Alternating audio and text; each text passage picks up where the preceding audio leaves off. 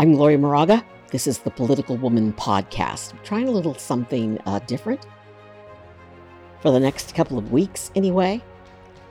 I am going to do uh, something I'm calling Politics Today, a daily podcast. As I said, for at least the next couple of weeks, and they're going to be short and sweet. Of course, I was just writing one, and it's not that short, but it's sweet.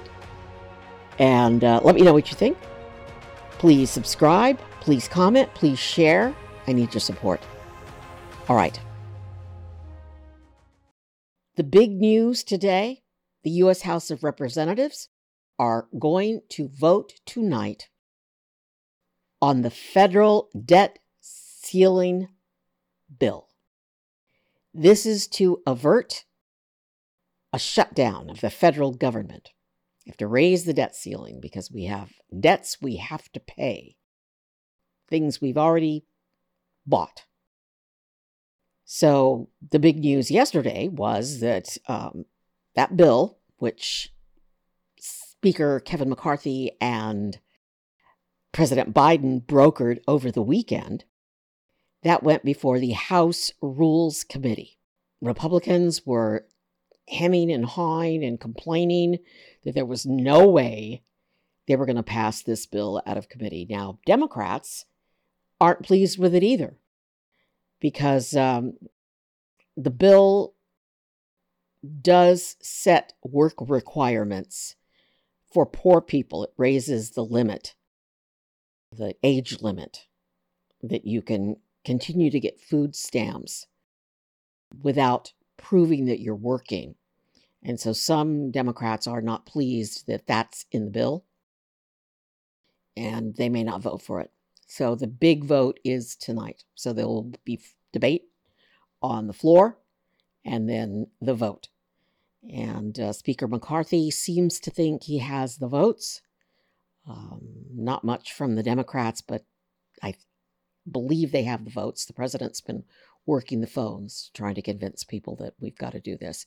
And then it goes to the uh, Senate, and then that uh, vote is expected Friday in time to avert the big strike, the big default on our debt.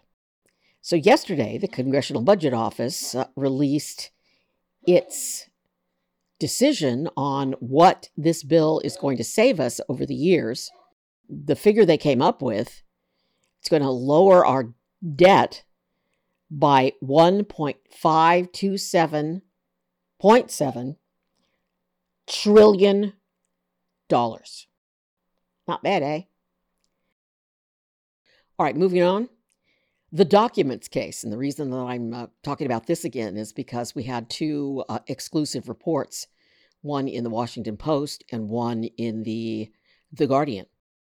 Now, according to sources, some sort of break in the Donald Trump classified documents case is expected after Memorial Day. Well, it's after Memorial Day. And then sources said it's going to happen sometime in June.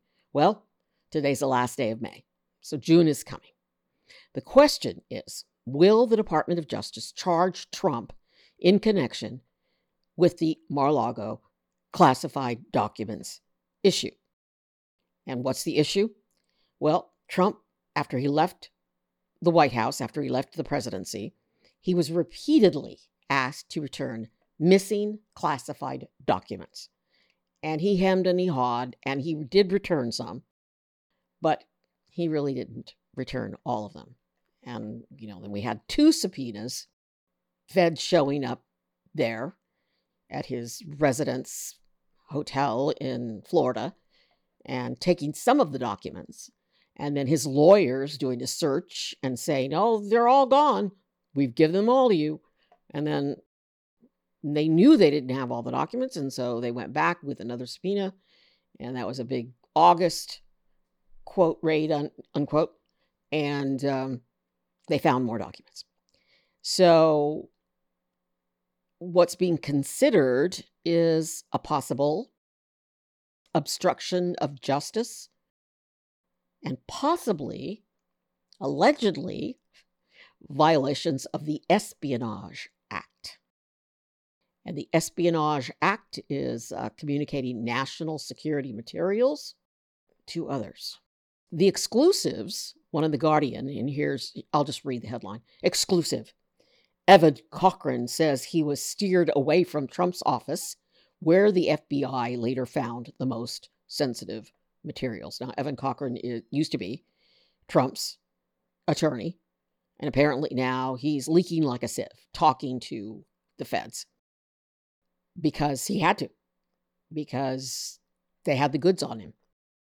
And that's a whole nother long story. And if you're confused about any of this, please check out my website because I put a created an entire page with all of this information. And I even have a timeline in there, which I'm going to read in one of these podcasts, uh, one of the longer podcasts, um, the timeline of how this all went down. This is quoting from The Guardian. Donald Trump's lawyer, tasked with searching for classified documents at Mar a Lago after the Justice Department issued a subpoena, told associates that he was waived off of searching the former president's office, where the FBI later found the most sensitive materials anywhere on the property. The lawyer, Evan Corcoran, recounted that several Trump aides had told him to search the storage room because that was where all the materials that had been brought from the White House at the end of Trump's presidency ended up being deposited. Well, when he did that, Corcoran, and this is still quoting now, found he found 38 classified documents in the storage room. And according to The Guardian, he then asked whether he should search elsewhere, like Trump's office. But he was steered away, he told associates. So he told the FBI he never searched the office. They're turning on each other. No, I didn't do it. You know, he asked, should I search the office? And they said, No, don't search the office. yeah, I know it sounds really ridiculous, but it's true. I mean, it's what he's allegedly saying and what's being reported.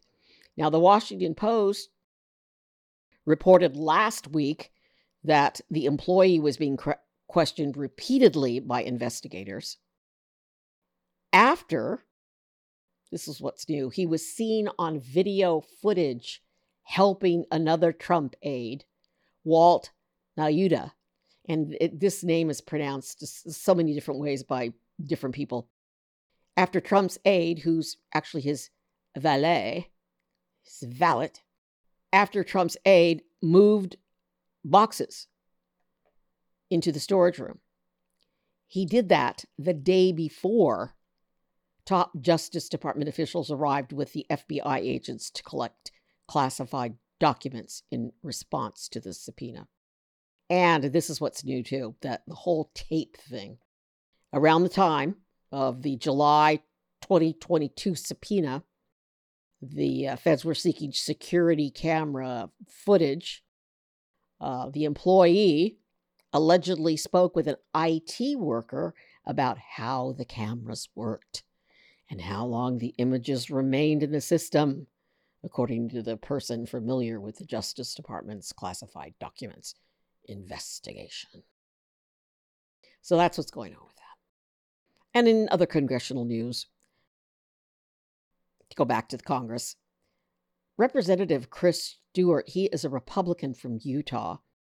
He was first elected to Congress in 2012. He's apparently going to resign his seat to focus on his wife's health.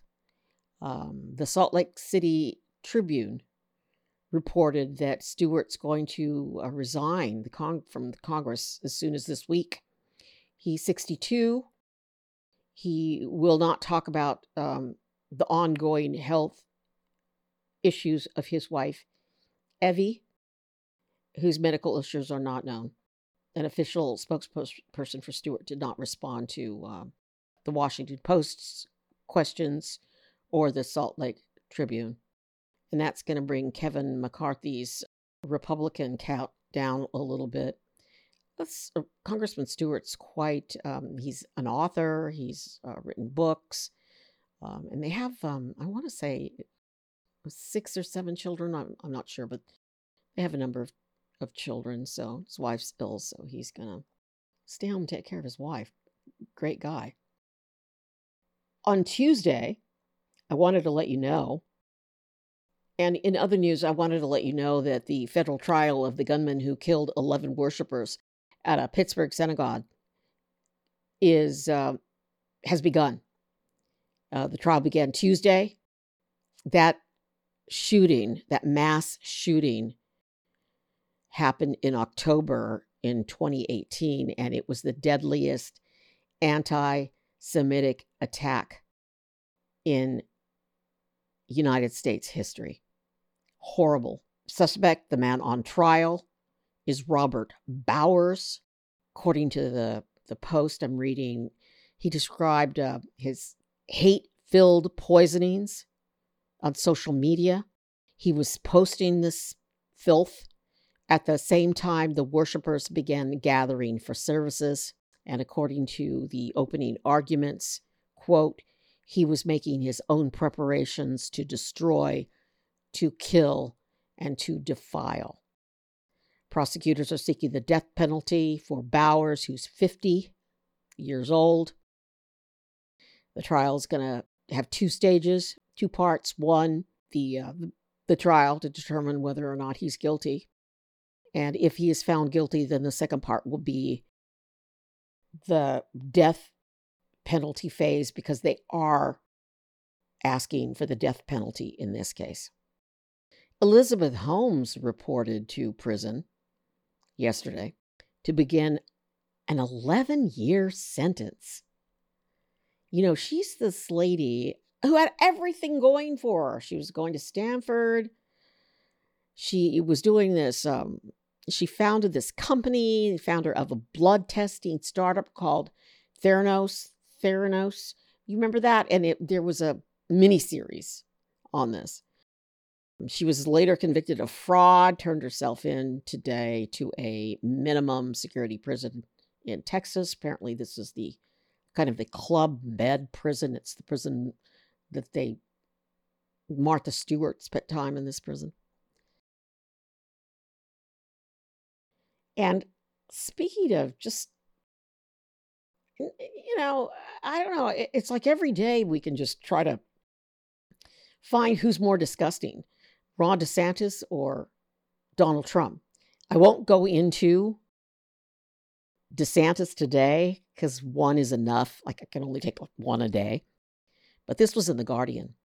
And it was um, apparently Donald Trump went on a rant on social media. And I'm so glad I, I didn't know about this, but I was reading The Guardian and I stumbled across this. And The Guardian says, quote, speaking 125 years after the United States Supreme Court settled the issue of birthright citizenship, former President Donald Trump pledged once again to end it. If elected back to the White House next year, Trump said in a video posted on social media on Tuesday, he will, on day one, like there's not more important things to do, on day one, sign an executive order to ensure the children of undocumented, undocumented migrants will not receive automatic U.S. citizenship. What is wrong with these people? You know, this is this is the law. This is the Supreme Court decided this. God knows what the Supreme Court today will decide. But this is this is a rule. Okay, you're born here, you're a citizen. Damn it. And a sad note Rosalynn Carter has dementia. You know, our president, one of our great, kindest presidents ever, Jimmy Carter, has been um, fighting cancer. And recently he uh, checked into hospice. Apparently, you know, she's been visiting him there every day, and they still remain just in love and close. And now it turns out she does have dementia. And God bless that family. And that's the Political Woman podcast for today, Wednesday, May 31st, the last day of May. I love May. I love April more, but I love May. My sister was born in May. Man, so gotta love my sister. So that is politics today. I'm Gloria Moraga. just more reasons throughout this podcast to vote. This is why we need to vote. All of these stories. Vote, vote, vote. We got to gear up. I'm Gloria Moraga, political woman. Be safe.